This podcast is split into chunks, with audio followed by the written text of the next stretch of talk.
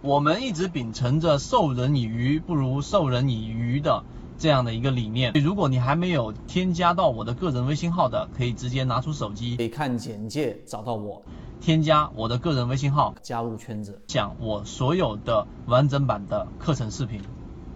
首先，我们先说第一个问题啊，就在交易过程当中，呃，是不是要做到微赢之后，至少做到稍稍微赢之后才离场？这一个呢是答案，大家一听就知道，一定是否定的。这是一种很美好的愿望。如果你能做到每一次都是微利之后再离场，那么最后的结果是什么？那你肯定是挣钱的。虽然说没有办法做到，我们说啊，不一定能做到很大的盈利，但至少能做到持续稳定的盈利。但这是一种美好的想象，它不可能发生。那一件事情，当它不断的在你交易过程当中去重复，并且对你的交易并没有正向推动的时候，你要了解它的本质。那为什么有这种想法呢？最根本的原因，答案是人都厌恶风险。因为你厌恶风险，所以你希望每一次微赢之后再离场。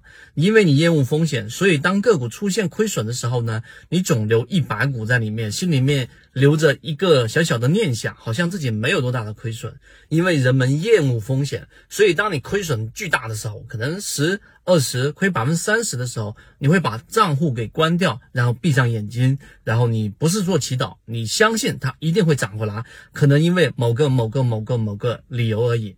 所以这个最根本的原因是因为你厌恶风险，这是第一点。第二点，那因为人们厌恶风险，有什么办法能够去呃解决这个方式呢？解决这种心理呢？答案肯定是有的。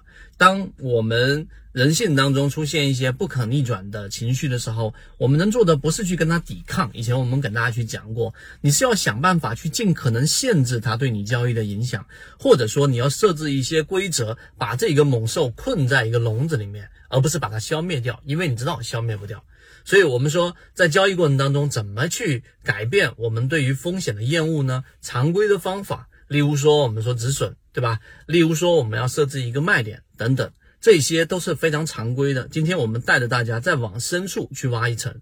那我们来说说第三点，刚刚说那个问题。实际上，在每一个交易过程当中，留一百股、留一手的这种交易习惯呢，有些人是混沌的，有些人是有目标的，或者是有目的的。这个是有一个明显的差异。我们先说第一种，就比较混沌的，就是习惯性留一百股，就是为了满足心里面刚才我们所说的对于风险的厌恶。它无论是亏损的。还是赚钱的，都留一百股，那实际上没有意义。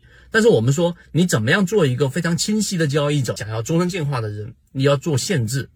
那这一百股，我们简单的说一说。例如说，当你去交易一只个股，如果对你产生了到了止损位置，可能亏了百分之五，那么这种情况，你把股票给卖掉。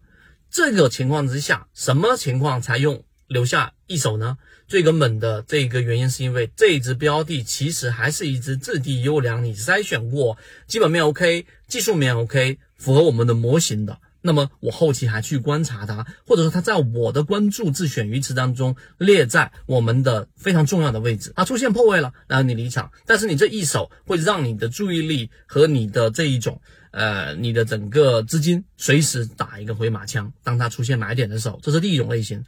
第二种类型，就当一只个股在赚钱的情况之下，你离场了，留一手和不留一手有什么区别？有些人留一手纯粹就是啊满足心理，但实际上呢，刚才我们说你要限制人性对于这种风险的厌恶的时候，当上涨的标的出现你卖点卖了离场留一手，最根本的原因就像以前我们说的春风动力，对吧？二零一九年我们。自选鱼池当中一只非常强的标的，那么当你去赚了百分之十或者百分之十五的时候，它出现卖点，你离场了，你留这一手，实际上就是限制你对于风险的厌恶。为什么？因为你留这一手，大概率上你下一次介入到春新经过春风动力这个标的的时候，你的成本可能比原来高很多，高非常非常多，可能高百分之二十或者高百分之十，但是你还是要进场，因为你有这一手在，也就是我们所说底仓心理。这个后面我们拿一个话题来说，当你有底仓的时候，你所需要克服的这一种阻力，买入一个比原来卖出价位更高的这一种好的标的的这一种，呃，这种行为，实际上你克服的阻力要小很多。所以你听完我在讲的这三分多钟的这样的一个视频，你一定内心会有很多熟悉的交易画面出现。这个就是我们说作为清晰的交易者，你知道你每一个设计的这一个交易行为，它都带有一个目的。当然，后面更多完整版的视频，我会把刚才所讲的每一个细节去给它补充。如果你想要获取完整版的视频，可以找到关女老师和你一起终身进化。缠论就是一套买卖系统，能够帮助你在交易过程当中寻找合适的个股买卖点，一步一步的去完善自己这一种模块，并且呢，成功率会逐步逐步的增加。想要加入到圈子进行系统进化的交易模块，可以看简介找到我加入圈子。